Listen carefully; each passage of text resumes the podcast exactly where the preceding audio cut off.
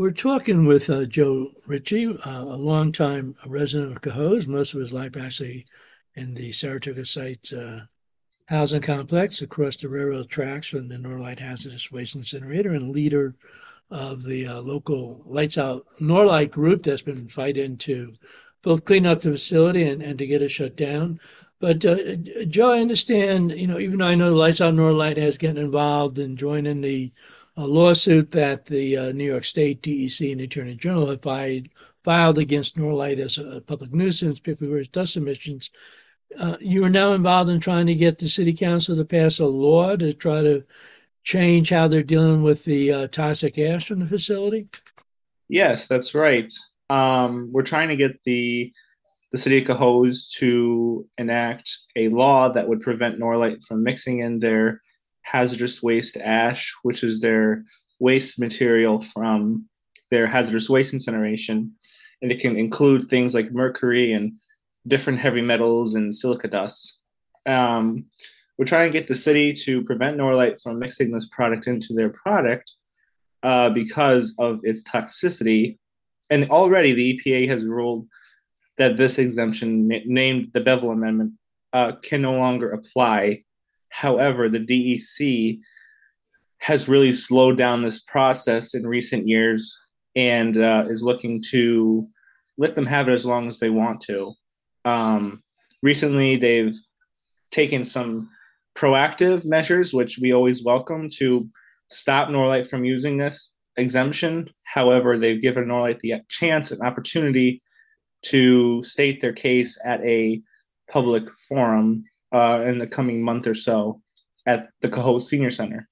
So we're really encouraging the city of Cohoes to take the first step and saying no, Norlite, you can no longer do this practice, just like they did a few years ago with the PFAS bill, which has had now national implications with PFAS incineration policy. Now, you know, you mentioned it was the so-called Bevill Amendment, which is was a federal exemption to allow, um, particularly coal plants, but also mining operations like with aggregate, which Norlite does, well, under it, not to have to treat the toxic uh, ash as a waste product that goes to a you know, a, commercial hazardous waste landfill, but instead they're able to sell it with their uh, aggregate product. What what does Norlite say about, you know, since this exemption has ended and they've been notified by DEC and EPA that they're no, no longer qualified for, you know, why are they still not, not uh, you know, treating the uh, the ash uh, as a hazardous waste as legally required to do so?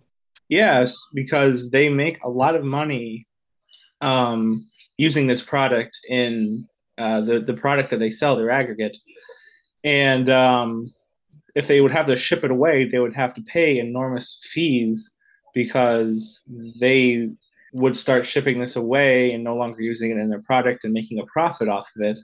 And we think that this is actually a big part of their profit margins. And if you look at a Google Earth image of the facility, on the south side of the plant, you could see very large piles of this stuff in open air. This is the hazardous dust that we're talking about here. Um, ash, I should say. And it's wide up in the open. And they kind of use this to create their final product, the aggregate that they sell to places nationwide and potentially worldwide. So we're really trying to stop the main ingredient in their aggregate product which sometimes this toxic ash accounts for 88% or more of the actual aggregate product. So, you know, sometimes Norlite bills their aggregate product as good garden filler. Well, I don't think I'd want hazardous ash in my uh, tomatoes. So, we're really just trying to get the city to act on this. Mayor Keeler to take lead with the council to prevent Norlite from doing this because we think this ash product is Norlite's bread and butter, and it simply can no longer exist.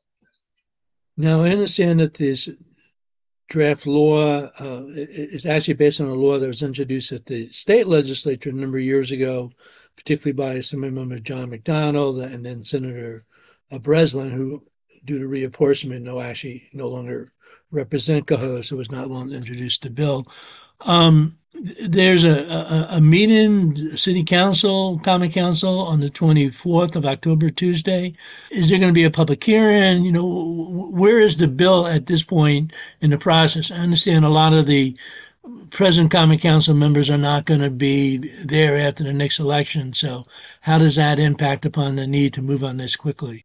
Yes. So you bring up a good point. It makes it a very urgent issue Fortunately, the council does not change until January, but the next council that could potentially enter would not be really a friendly uh, lights out Norlite council. You know, this this coming meeting is the council's meeting which they actually vote on legislation.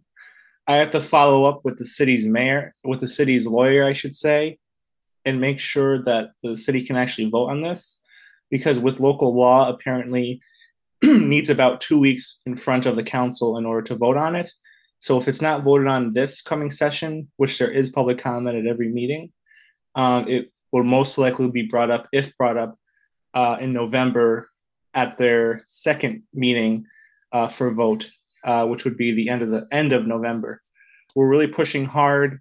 Lights Out Norlite uh, today on Wednesday, October 18th, has sent over the mayor and council some supporting letters uh, about this bill and more information and to kind of um, you know answer any questions that they may have regarding this bill because it's complicated but at the core of it uh, it really is a simple issue and that's stopping norlite from using this hazardous waste ash in their product has i'm going to do a two part question uh, we got about three minutes left so one has Mayor Keeler, you know, expressed any opinion about whether or not he supports this law, and can you also give us a quick update on what's going on with the Saratoga Sites Public Housing Project, which I understand the city has now moved all the tenants out.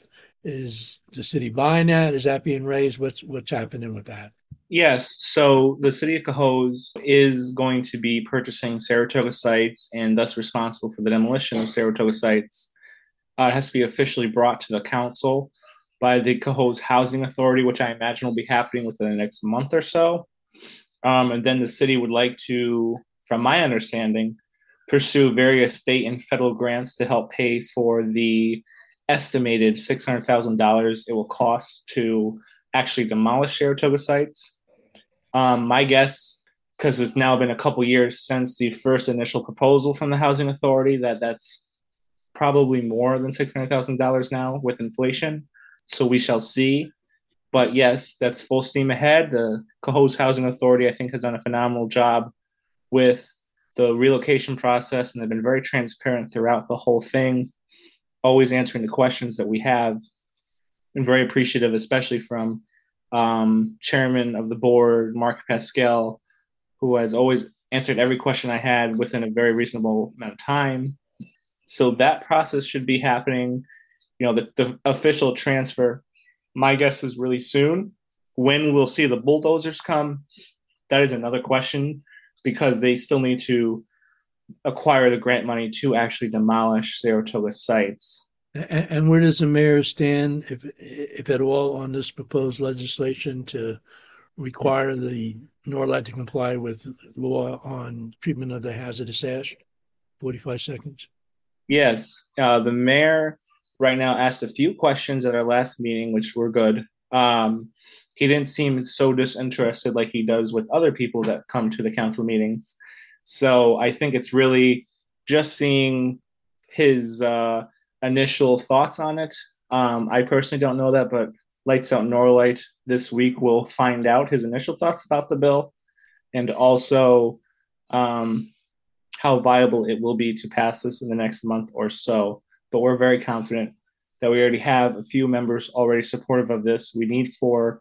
We think we have three right now as it stands. Lights Out Norlite have a website? Yeah, Lights Out Norlite does. You just look us up on Google. We'll, we do have a, a little Facebook page.